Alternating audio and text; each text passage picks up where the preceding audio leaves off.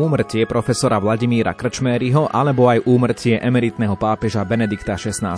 To sú udalosti, ktoré prišli na sklonku roka 2022. Roka, v ktorom sa začala aj neuveriteľná vojna na Ukrajine. Všetky tieto udalosti možno tak trochu premazali to iné, čo sa dialo v predchádzajúcom roku a teraz vám to pripomenieme. V rámci našich diskusných relácií zaostrené sme sa zaoberali vždy v pondelok v premiére a v sobotu v repríze problémami, ktoré sa týkali našej spoločnosti a pozerali sme sa na ne cez optiku konzervatívneho človeka. Tak ktoré problémy sme riešili v roku 2022? Povieme vám to v nasledujúcich 50 minútach s Ivom Novákom.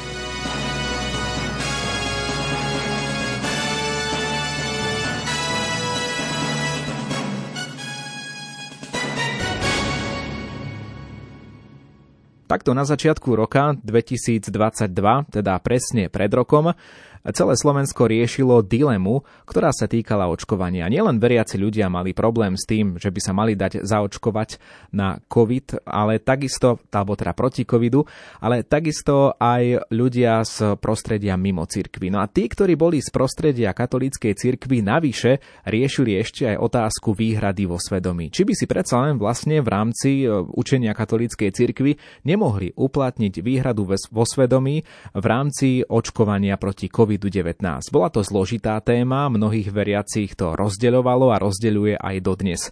Preto sme na začiatku roka 2022 do relácie zaostrené pozvali aj morálneho teológa Jána Viglaša. No a ten sa vyjadril práve k téme výhrady vo svedomí v súvislosti s očkovaním proti COVID-19.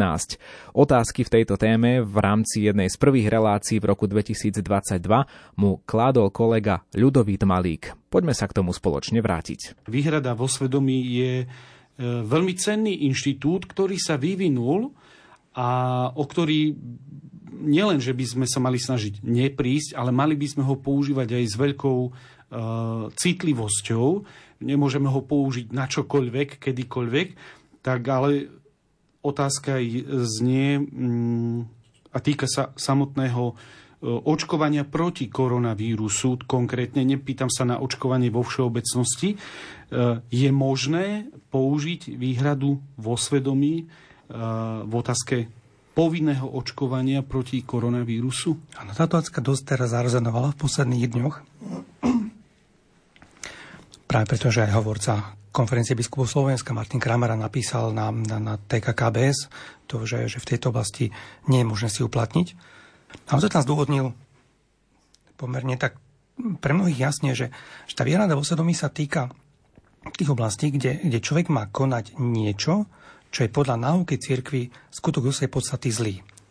Čo môže byť napríklad potrat, eutanázia, genocída, terorizmus, e, branie rukojemníkov, e, znásilnenie. Čiže toto sú, sú veci, keď ma niekto núti do takýchto vecí, tento musím odmietnúť. Ale očkovanie, ktoré je zo svojej podstaty preventívnym zákrokom a katechizmus tiež hovorí, že, že o zdravie sa máme starať e, aj prevenciou, tak, tak ono zo svojej podstaty zle nie je. A tam nastal, tam nastal ten problém ten, že, že v oblasti očkovania e, používame vakcíny, ktoré, ako to už teraz známe, majú určitú veľmi vzdialenú spojitosť e, s potratom, z ktorého sa využili tkaniva, z tých sa izoloval potoviný typ buniek a tieto bunky slúžia ako kultivačný a testovací materiál.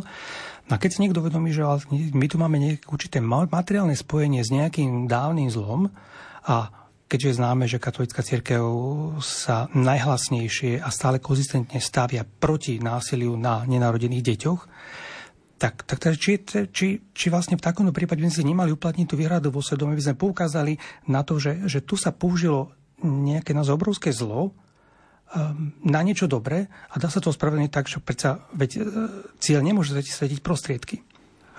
Hovorca Kábesky to tam, tam pekne vysvetľoval, aj, aj, aj dokumenty cirky je už niekoľko, ktoré sa dotýkajú očkovania. To tiež hovoria o tom, že áno, e, je tu tento problém, ale ten problém je vždy oveľa širší. Že celá medicína je históriou pokusov milov, celá história v každej oblasti má, má, má mnoho takých tých rozmerov, kde my čerpáme alebo profitujeme, benefitujeme z, z mnohého zlá vykonaného v minulosti. A on to nie je celkom tak jednoduché tieto veci očistiť do minulosti. A niekedy práve taký ten radikálny krok môže spôsobiť to, že spôsobíme ďalšie väčšie zlo.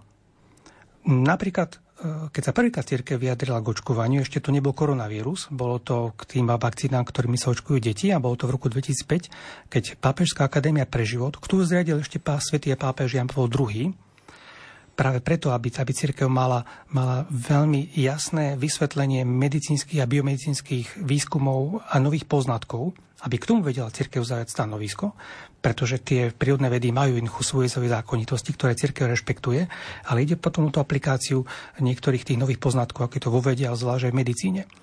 No a dva roky tá pápežská akadémia tento problém skúmala, povedala, že áno, je to, je to problém. Na druhej strane, keď sme teraz prestali očkovať, tak sa nám vrátia choroby, ktoré preukázateľne vieme, že spôsobili mnoho poškodení a mnoho úmrtí. A napokon by nastal taký paradox, že v mene odmietnutia jednej vraždy dieťaťa pred narodením by sa napokon spôsobili umrtie ďalších detí. A cirke tam hovorí, že že ak aj ideme bojovať proti nejakému zlu, v tomto prípade možno farmaceutickým firmám, ktoré konajú bez, bez šupúľ, alebo, alebo štáty, ktoré môžu niečo nanútiť. Nikto nemôže byť za tú cenu, že nás doplatia nevinný, bezbranný a zraniteľný. A ten už prvý dokument hovorí, že by tu mohol nastať doslova taký paradox, že v mene odmietnutia potratu by sme nezaočkovať svoje deti a proti chorobám ako je napríklad mumps, osýpky alebo rubeola, čím by sa tie choroby mohli vrátiť pri osýpkach to je najinfekčnejšie ochorenie, by mohli byť umrtia. A zvlášť rubeola, ktorá možno nie je až takým e, problematickým ochorením, čo sa týka e, preho prekonávania. Ale ak na ňu ochorie e, žena v prvom trimestri tehotenstva, tak má bude mať takmer istotne postihnuté dieťa a tieto ženy jednoducho často neústoja tlak na potrat, ktorý na nich ten zdravotnícky systém vyvinie. A ten dokument hovorí dokonca dvakrát, že by to mohol nastať taký paradox, že niekto by v mene odmietnutia nejakej nevrálnej vakcíny vystavil riziko potratu svoju, svoju dceru alebo svo, svoje deti. Takže e, tie, tie dokumenty církve, keď sa k tomuto vyjadrujú, tak oni sú, sú veľmi vyvážené, oni to vnímajú, že, že nemôžno nikdy morálny problém sústrediť len na jednu jedinú otázku. Mm-hmm. Dokonca pápež František viackrát hovoril o tom, že je známe, že církev je pro-life, je za život. Ale za život celý od narodenia, od počatia, pred narodením, po narodení a, a aj ten život, ktorý je starý, chorý, bezbranný, že celý, preto sa církev stavia napríklad na obranu migrantov, utečencov, ľudí, ktorí sú na okraji spoločnosti, ľudí, ktorí sú starí, chorí, že nemôžeme nikdy my ten, ten problém morálne sústrediť práve len povedzme, na otázku potratov. A mňa tak trochu práve mrzí, že, že mnohí aj tí uh, majú prolej aktivisti, ktorí robia kus úžasnej práce aj vo svete, vo formovaní svedomia. Sú schopní niekedy akoby skoro možno až dať, na billboardy citát pápeža Františka, že potrebná vražda, ale, ale pápež František sa viackrát vyjadril v prospech očkovania, že jednoducho toto je skutok lásky voči iným. A isté potom tam zastupujú zase tie argumenty ďalšie, e, ktorými by sme mohli sa dlhšie pri tom pristaviť, ale ja len chcem povedať, že že vždycky, keď sa, keď sa pozrieme tie dokumenty církvy, oni sú, oni sú veľmi vyvážené. E, viacerí z týchto odporcov očkovania, alebo aj tí, ktorí mali vážne výhrady vo svedomí voči e, očkovaní proti koronavírusu, sa odvolávali napríklad na notu kongregácie pre nauku viery z decembra 2020. A citujú tam práve tú, tú známu vetu, že, že očkovanie sa javí aj logickému rozumu, logickému úsudku ako E, ako síce dobrá vec, ale ktorá z pravidla nie je povinnou, preto musí zostať dobrovoľnou. A túto vetu ocitujú.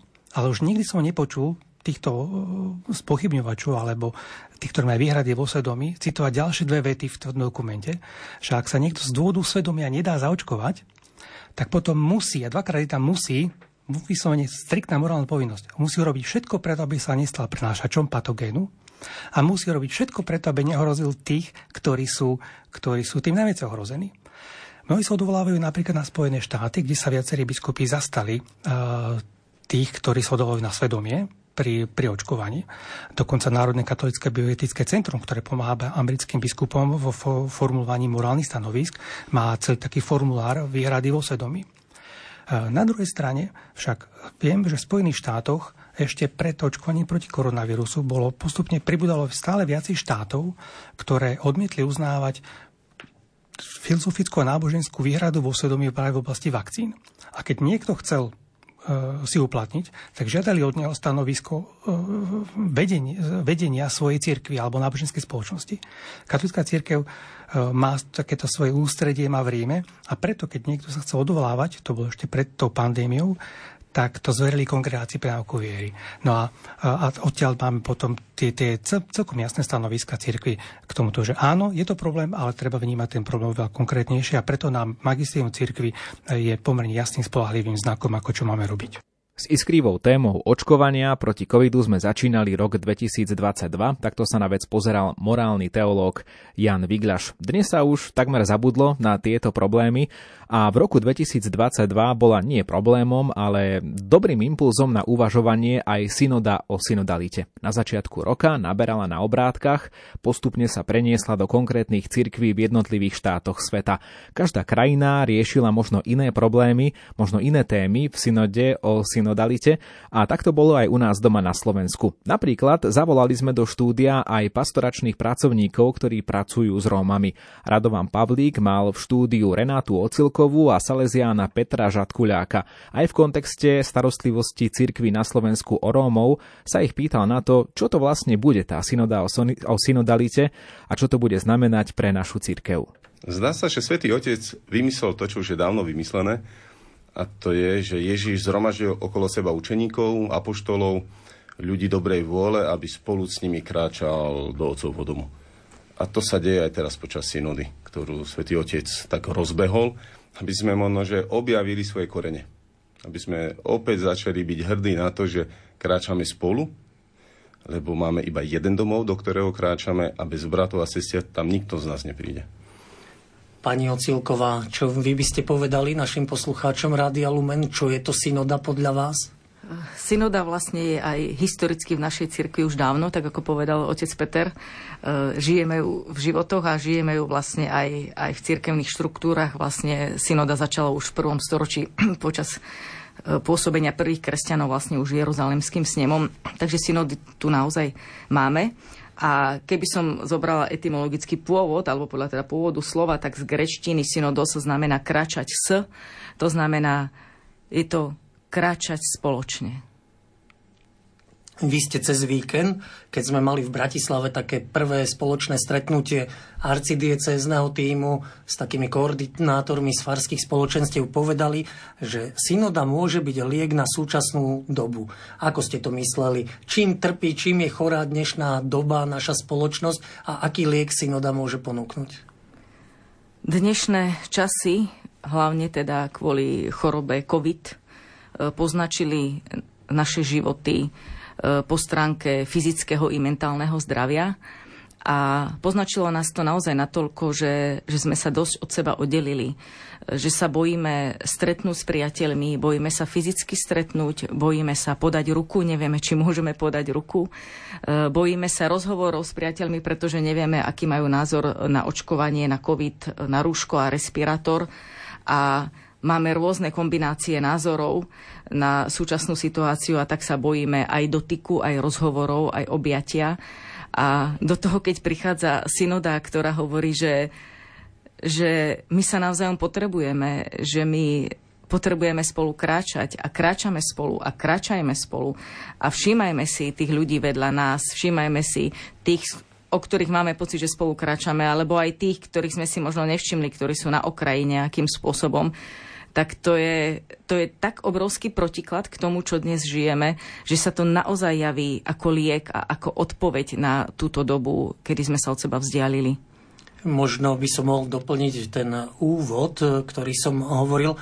Renatu Ocilkovú asi poznajú naši poslucháči ako laičku, aktívnu laičku. A Peter Žatkulák je katolický kňaz, Salesián a pôsobí na košickom sídlisku Luník, ktoré je dobre známe takou početnou rómskou komunitou, ktorú naštívil aj v septembri Svetý Otec. Takže možno aj k sviatku Don Boska dnešnému všetko najlepšie, Peter. Ďakujeme veľmi pekne. E, je teda liekom, synoda môže byť liekom e, synoda aj pre tú komunitu, v ktorej pôsobíte, pre Rómov? Cítite to tak veľmi podobne, ako hovorí Renata Ocilková?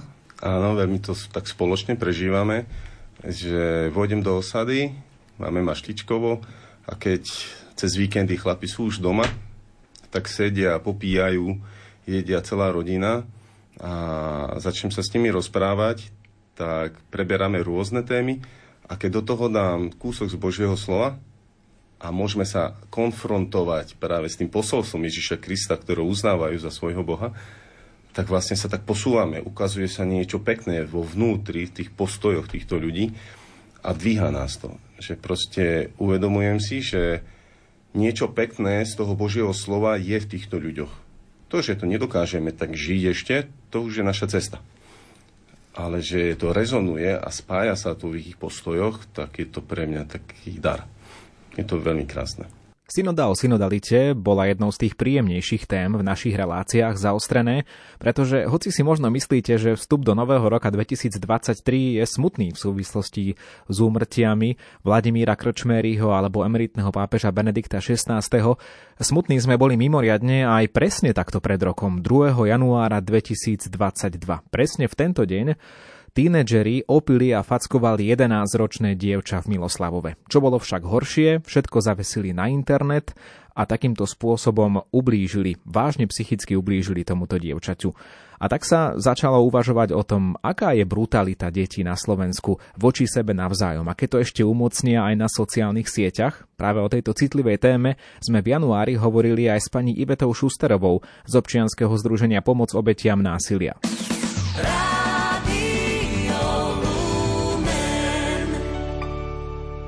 Útok detí na dieťa, tak by som to nazval, nás nepríjemne prekvapil v obci Miloslavov.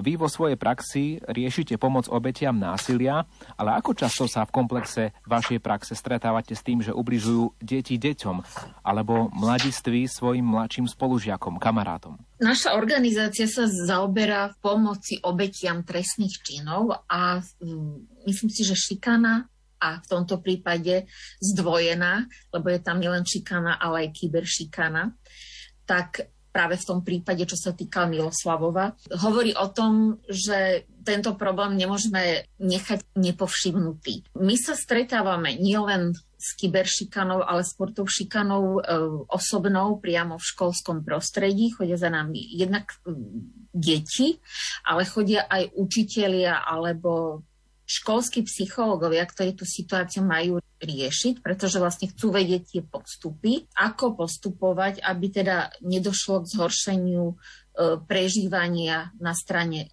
obete šikany, ale aby, dá sa povedať, sa balo aj na vytriezvenie z tej zlej situácie. Asi 8% prípadov v našej klienteli vlastne práve tvorí násilie medzi deťmi. My tomu dávame taký názov, že, že je to vlastne v rámci inštitucionálneho násilia, lebo deje sa to v prostredí školy a zase častokrát Samozrejme, nie je to vždy len priestor školy aj mimo, ale väčšinou sú to deti, ktoré sú z jednej školy, čiže oni sa na tej chodbe stretávajú, oni vlastne žijú tú klímu tej triedy a určitým spôsobom sa na nej zúčastňujú. No my, ak nie sme naivní, tak si musíme priznať, že niečo podobné sa pokojne mohlo stať aj inde, kdekoľvek v našej krajine a že sa to nedieje len tento rok, ale jednoducho šikana je jav, ktorý sprevádza to školské prostredie. Všetko však nabralo iný rozmer, keď sa video z tohto incidentu v Miloslavove objavilo na internete. Tak eh, povedzte nám, čo tak zažíva taká obeď násilia, ktorá je aj strápnená na internete, ako to bolo v prípade toho dievčaťa v Miloslavove. Dá sa povedať, že obeď určite prežíva tieseň telesné a psychické poškodenie, pretože my vieme, že tomu, kým sa to teda zverejnilo na sieti, predchádzalo to, že dotyčné dievča alebo obeď bola opýtá, určite bola fackaná a podobne.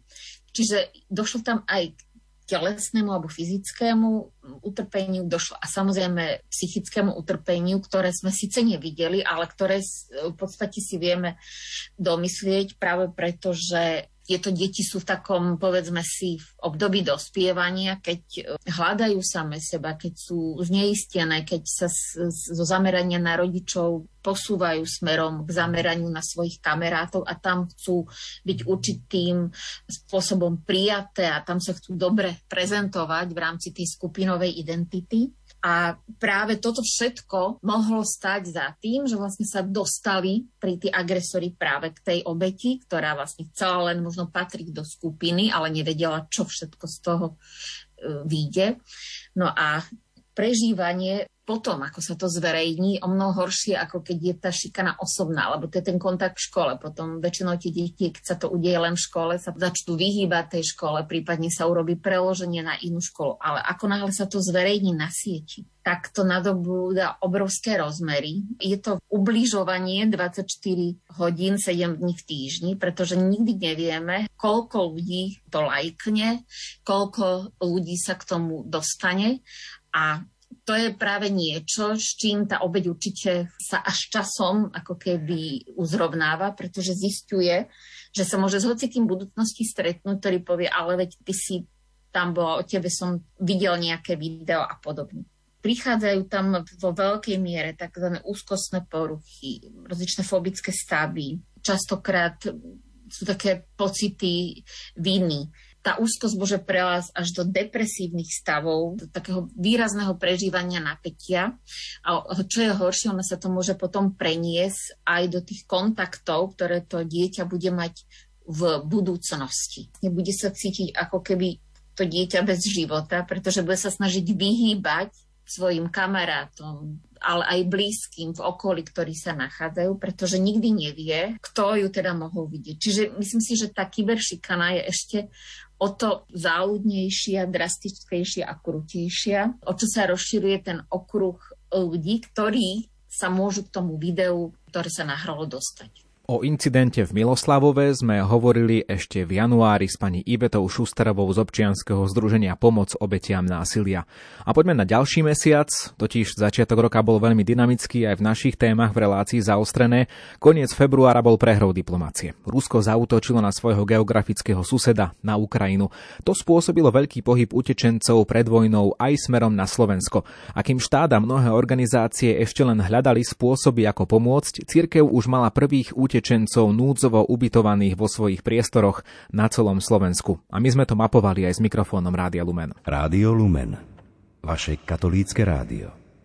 Utečencov prijali aj vo farnosti Dudince v Bansko-Bystrickej diecéze, rovnako ako v mnohých farnostiach na celom Slovensku. Všetko sa tam udialo ešte počas minulého víkendu v sobotu 26. februára.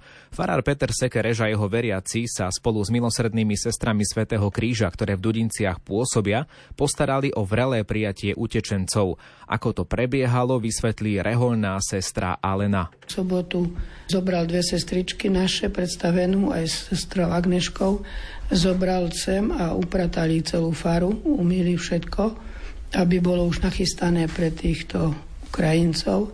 No a pán Farar potom nedelu vyhlásil, že ľudia, keď môžu, že sú tu, takže donesú na ľudia, boli tak iniciatívni, že hneď nosili ako to prijali Ukrajinci? Ja vidím, teraz som tu spolu s vami, že aj tá komunikácia je ťažšia. Vy neviete ukrajinsky, oni vedia veľmi tak málo po anglicky. Aké sú tie pocity, ktoré sa niekedy odovzdávajú nielen rečou, ale aj možno aj tými pohľadmi? Povedzte nám. Tak oni, keď vystúpili z auta, tak e, veľmi ďakovali. Ďakovali, ďakovali. Až, až do plaču im bolo, že teda majú strechu nad hlavou. Ozaj len toto ďakovali za všetko a dorozumievame sa všelijako. Rusko-slovenský a, a pán Farár vie anglicky, aj tá mamička vie anglicky, tak trošku on viacej potom sa môžu dohodnúť, ako čo na to. Keď sa chce, tak sa dá. Opýtame sa aj pána Farára Petra Sekereša v Dudinciach. Pán Farár, v akom objekte ste pomohli utečencom z Ukrajiny? Od prvého júla je voľná fara v Teranoch, koľko kňazov už není dosť. Takže tento objekt bol voľný, tak oslovili ma z biskupského úradu, či by bolo možné teda ponúknuť tento objekt utečencom, tak samozrejme. Ja som teraz tu, je to teda e, jedna matka s dvomi deťmi, s babičkou ešte? Je to ich e, suseda, dá sa povedať, z toho mesta, kde bývajú a dobre si rozumejú, tak sa dohodli, že odídu sami, aby nešli. Budete príjmať ešte ďalších, alebo čakáte niekoho ďalšieho? Mali prísť eh, z počiatku 10 eh, ľudí, tri matky so 7 deťmi, Ale nakoniec tieto matky sa rozhodli, že ostanú ešte nakoniec dokonca s manželmi, ako to bude možné. Týchto ľudí vlastne našli pri ceste, že nemali kde ísť, tak ich ten človek, čo bol zobrať týchto 10 ľudí, zobral tieto osoby ku nám. No a prípadne ste pripravení, keď by, keď by ďalší prišli? Samozrejme, už asi na fare nie, ale ľudia sú veľmi ochotní, ponúkajú svoje domy, byty, takže máme kontakty na ľudí, ktorí hneď dokážu ubytovať. Počuli ste reholnú sestru Alenu, počuli ste pána farára Petra, no a na fare v Teranoch som sa stretol aj s Anikou z Ukrajiny. Pochádza z Poltavy, z východnej Ukrajiny a súhlasila s krátkým rozhovorom pre poslucháčov Rádia Lumen. Jej úvodný pozdrav snáď ani nemusíme prekladať. Дорогі slovenský народи, вас вітає українська родина з Полтави. Це саме серце нашої держави. Мене звати Аніка, мої діти Святослав 6 років і Заряна, їй ще немає навіть двох років. Ako ste počuli, Anikin syn má 6 rokov a malá cerka nemá ešte ani dva. Okrem iného mi vyrozprávala viac o okolnostiach jej odchodu. Prekladá Radovan Pavlík. Україна жила в страху останні два місяці, оскільки нас постійно лякали. Museli sme utiecť z Ukrajiny pred nepriateľom do pokojnej krajiny. Ukrajina žila v strachu. Báli sme sa Putina, ruských poslancov, Ruska, že nás napadne. 35 miliónov ľudí našej krajiny žilo v strachu. Báli sme sa toho, čo sa stane a čo sa stalo. Ja som vycítila, že treba odísť a odišla som do Zakarpatskej oblasti niekoľko dní pred vojnou. Tam sme cez Užhorod prešli cez hranicu. Boli sme tam niekoľko hodín, bolo chladno, hranice boli preplnené, bolo tam mnoho matiek s deťmi, ktorí chceli odísť do pokojnej krajiny. Оскільки кордони переповнені жінками і дітьми, які хочуть врятувати мирне небо і їх дитинство. Utečenci ako Anika si prežili na hraniciach veľmi náročné a vypeté chvíle. Ми а, зустріли на цьому важкому шляху нашому дуже багато волонтерів і прекрасних людей. Od Ukrajiny až po Slovensko nám pomáhali veľmi dobrí ľudia, dobrovoľníci. Tí nám pomáhali prejsť cez hranicu. Na hranici stalo mnoho žien s malými deťmi na rukách. Mnohé tam doniesli muži, ktorí ale nemohli už opustiť Ukrajinu, museli sa vrátiť, aby chránili svoju krajinu, svoju odčinu. Na hraniciach bol preto krík, pláč a preplnené autobusy. Mnohí mali strach v očiach, strach v očiach žien detí. Sme vďační slovenskému národu, že tak srdečne príjmate Ukrajincov a sme vďační celému svetu. Страх в очах, невпевненість у поверненні. 30-ročná mama s dvomi malými deťmi z ukrajinskej Poltavy je teraz v opatere reholných sestier, farníkov a pána Farara v Dudinciach. Ми прибули до вас з двома дітками на руках з палаючої України. Страшнішим за російські гради для нас було усвідомлення, що ми з дітками мусимо не бачити більше нашого рідного неба, що ми можемо не повернутись на дорогу серцю батьківщину. Але яким же було наше здивування і вдячність до сліз, що вже на кордоні Словаки нас тут Прийшла сам на Словенsko з двома дітьми на руках. Ми вдячні aj вашій церкві, людям, князям, е, регольним сестрам, які нас повзбудзують, підпорують. plačú s nami, starajú sa o nás, zabezpečili nám všetko. Modlia sa za nás a modlia sa za našu krajinu. Sme veľmi, veľmi vďační. плачучи, і їхні очі дітей 11-17 років були просто незабутніми.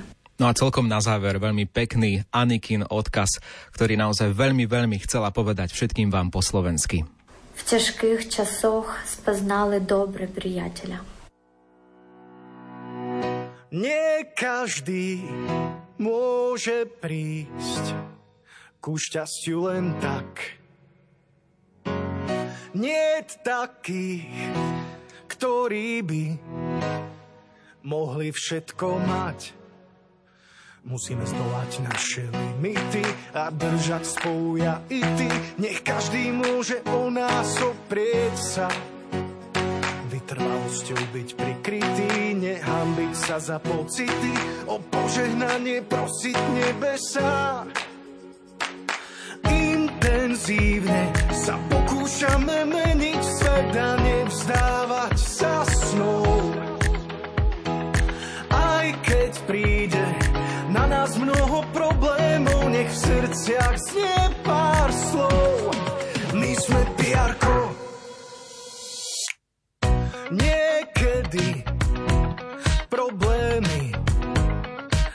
tlačia na telo, no život naberá iný zmysel, keď máš takých priateľov, čo zdolávajú limity a pýchou nie sú opití. Ty kedykoľvek môžeš oprieť sa, vytrvalosťou sú prikrytí, nehambia sa za pocity, o požehnanie prosia nebesa.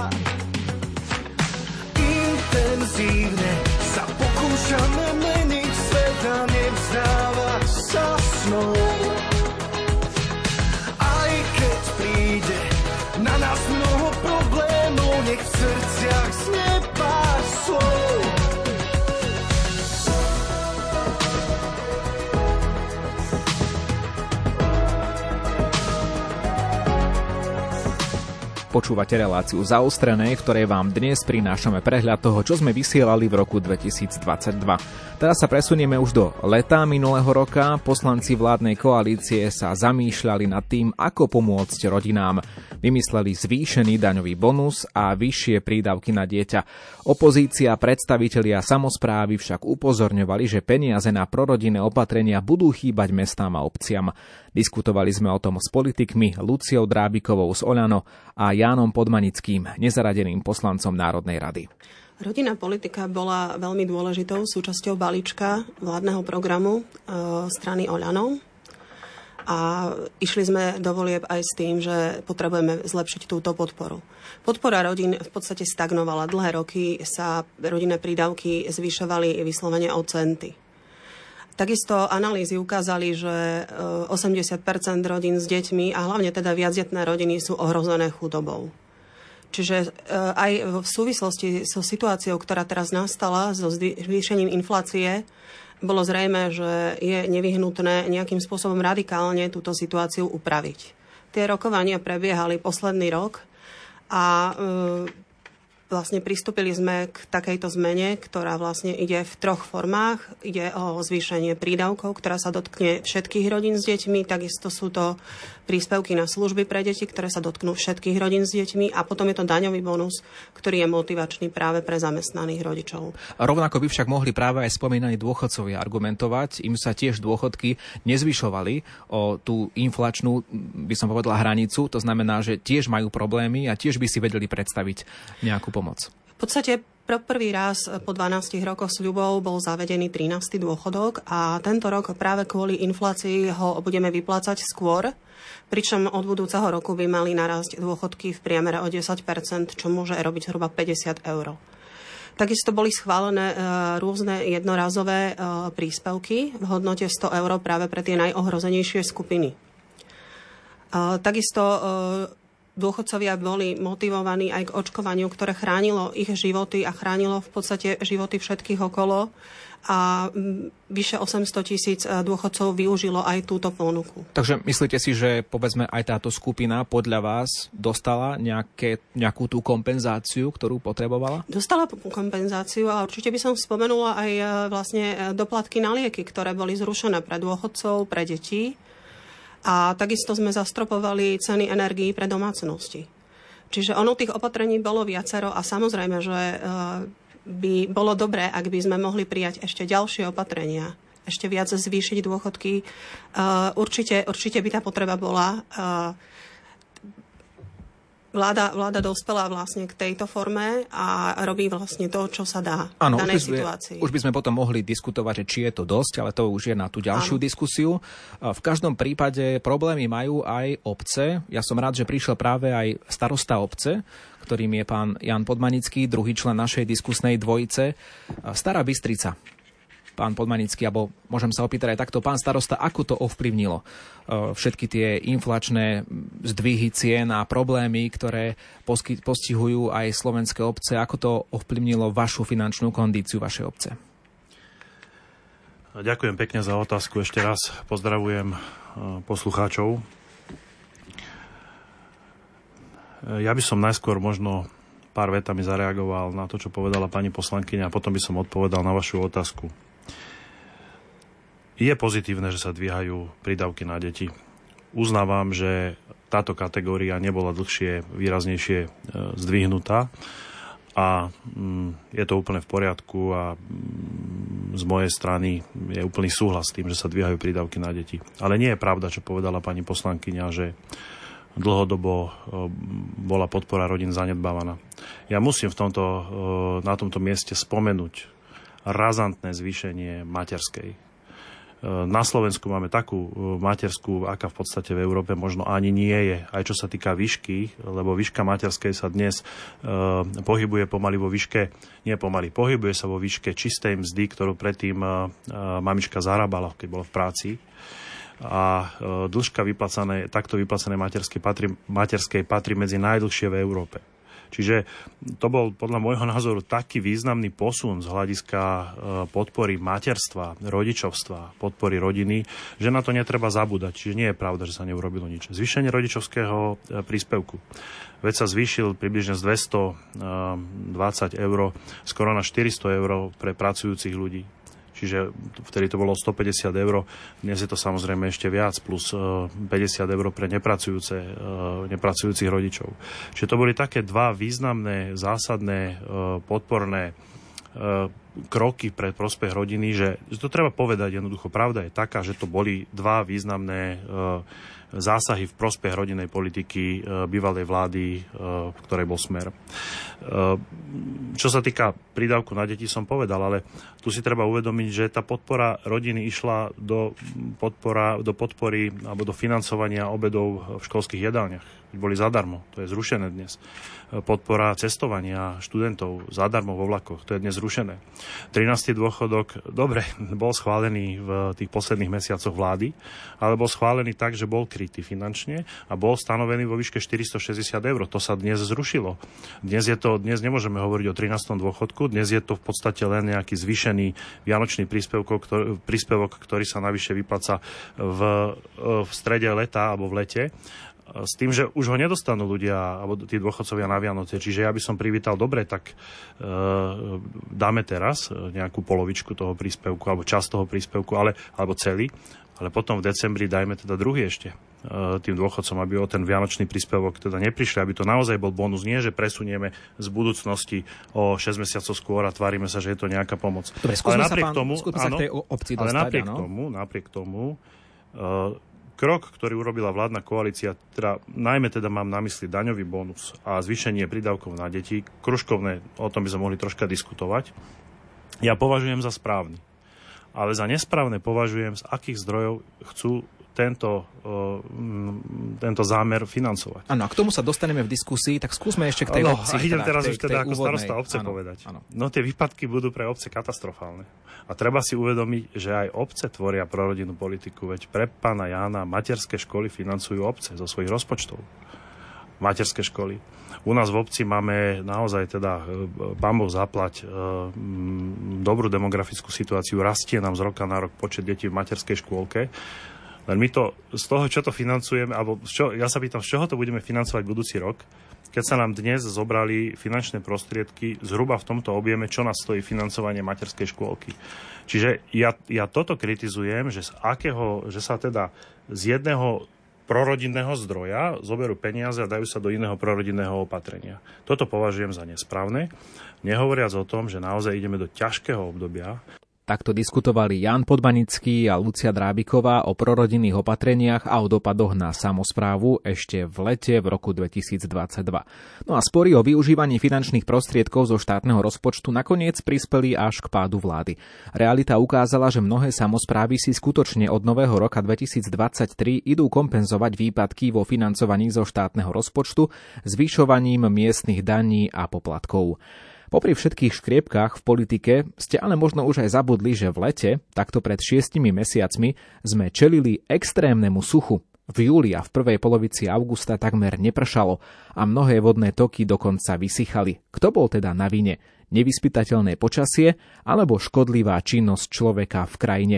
Pýtali sme sa odborníka na vodné ekosystémy Michala Kravčíka. Oveľa väčší vplyv má človek na zmenu distribúcie zrážok v prírode a vlastne my sme už v, roku, v 90. rokoch minulého storočia robili hĺbkové analýzy e, trendových e, zmien zrážok na Slovensku a na dáta, ktoré boli e, e, e, voľne dostupné do roku 1970 a tam som ja osobne z hrôzou zistil, že dochádza k časovej a priestorovej zmene distribúcie zrážok na Slovensku. To znamená, že už to bolo evidentné do roku 1970 a e, v nich také základné charakteristiky sú, že pokles zrážok na jar, keď sa zakladá úroda, to isté na jeseň, v lete náraz zrážok, Niekedy samozrejme vznikajú ešte aj ďalšie extrémne výkyvy v rámci povedzme týchto jednotlivých periód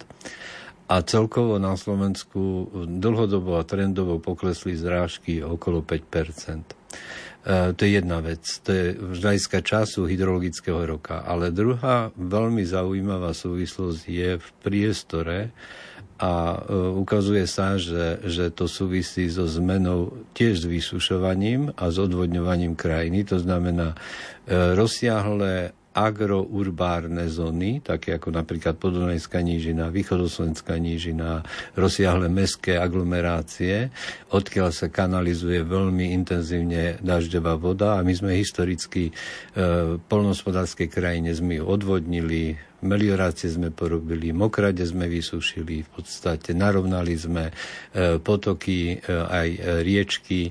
A výsledkom je, že dochádza vlastne oveľa rýchlejšiemu prehrievaniu krajiny a to teplo, ktoré sa produkuje z, e, z krajnej štruktúry, zo suchej, lebo sa e, e, dlhodobo poklesol reálny výpar, spôsobuje tlak a vyháňanie, doslova laicky povedané, vyháňanie mrakov do horských oblastí, to znamená v nížinných oblastiach ešte menej prší dlhodobo ako v minulosti a v horských oblastiach ešte viacej.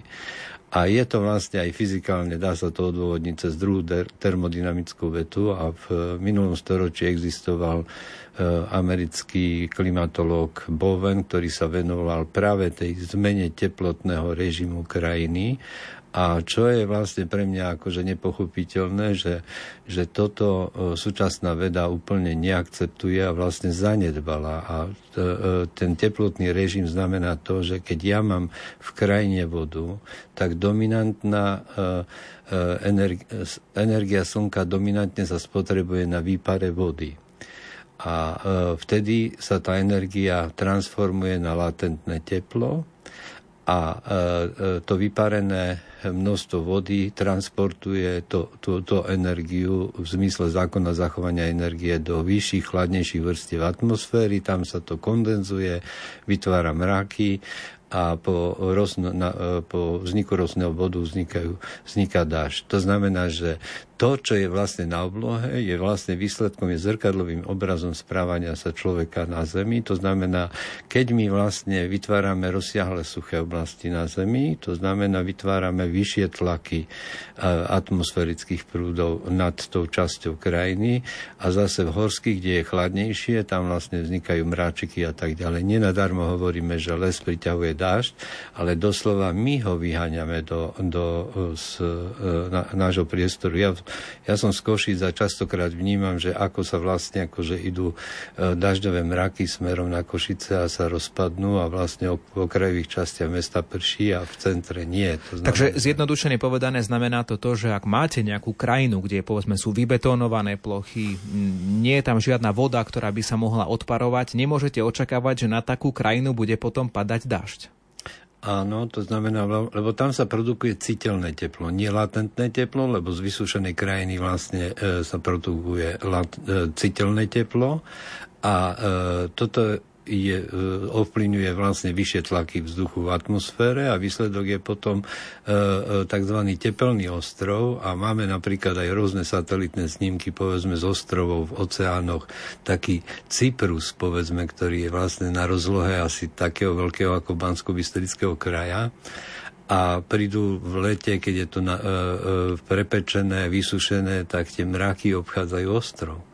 To znamená, tie teplotné prúdy, ktoré práve ten e, klimatolog Boven e, e, sa, sa venoval a po, po ňom pomenovali tie vzťahy Bovenov pomer, to znamená pomer citeľného latentného tepla, ukazuje tú cestu, ako sa dá v krajnej štruktúre riešiť v podstate aj zadržanie vody, ekosystémová ochrana voda, ak, ako, ako sa dá vlastne akože zmeniť e, ten Bovenov pomer na to, aby e, e, sme zmiernili vykyvy počasia, teplotný režim a rozdelenie zrážov v krajnej štruktúre.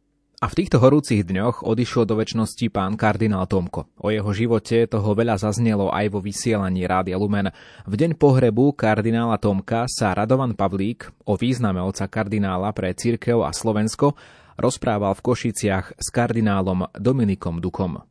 Žiadna návšteva slovenských biskupov v Ríme, ale dá sa povedať posledné roky aj štátnych predstaviteľov Slovenska, keď boli v Ríme, sa nezaobišla bez návštevy kardinála Tomka, ktorý ako keby Slovákom otváral dvere do Vatikánu. E, bol kardinál Tomko aj pre Čechov e, takou osobou, ktorá im otvárala vo Vatikáne dvere? A tak ja musím povedať áno, aj keď o tom nemluvím v kázni, ale i také tí prípravy návštevy pápeža Františka tak hrála rolu cyrilometodická tradícia i vždy sa uvažovalo medzi nášmi veľvyslancami pri Vatikáne so slovenskými spolu s kardinálom Tomkom o možnej společnej návšteve pápeža Františka oboch krajín ako jedna veľká vizita strednej Európy. No ale tak udalo sa tak, jak sa udalo. Čo by mal podľa vás kardinál Tomko znamenať pre Slovensko? Aký odkaz by si Slováci, veriaci, ale aj neveriaci, mali zobrať a zapamätať zo života otca kardinála Tomka?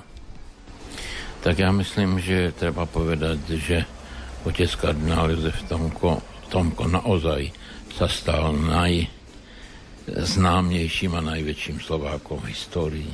To je treba povedať. Štefánik a mohli bychom menovať ďalších veľkých Slovákov, kňaz Jozef Murgáš, vynálezca bezdrátovej, bezdrotovej e, telegrafie, sú známi, ale je to taký určitý e, výsek, segment. Ale kardinál Tomko tak, ako prefekt kongregácie pre evangelizáciu národov, vlastne je známy v celom svete. A ten význam nebol eh, len církevný, ale církev žije ve spoločnosti, ve štátoch, čili on také prichádzal do kontaktu s, s najväčším počtom státnikov Afriky, Ázie. To žiadny z našich prezidentov či premiérov, ať z Prahy, aj z Bratislavy, také možnosti nemá hovorí kardinál Dominik Duka. V októbri v roku 2022 sme sa zaoberali aj novelou zákona o pohrebníctve, o pochovávaní potratených detí, ktoré predkladala aj poslankyňa Národnej rady Anna Andrejovová. Žiaľ o jeden hlas táto novela zákona o pohrebníctve nebola schválená v Národnej rade, no a tak telíčka potratených detí sú považované za biologický odpad, pokiaľ si rodičia nepožiadajú o vydanie týchto pozostatkov. Takisto sme sa v našich reláciách zaostrené venovali napätiu medzi lekárskym a odborovým zväzom a vládou a napríklad venovali sme sa aj napätej situácii v súvislosti so štátnym rozpočtom na rok 2023. To všetko boli témy v našej pondelkovej premiére v relácii zaostrené a v sobotnej repríze. Takto vysielame túto reláciu a veríme, že ju budeme vysielať aj v novom roku 2023. Ak pán Boh dá, budeme sa spoločne naďalej pozerať na aktuálne spoločensko-politické dianie očami veriaceho človeka. Túto reláciu pre vás vysielal z bansko štúdia Ivo Novák a verím, že zo pár z nich odvysielame ešte aj v roku 2023. Do počutia.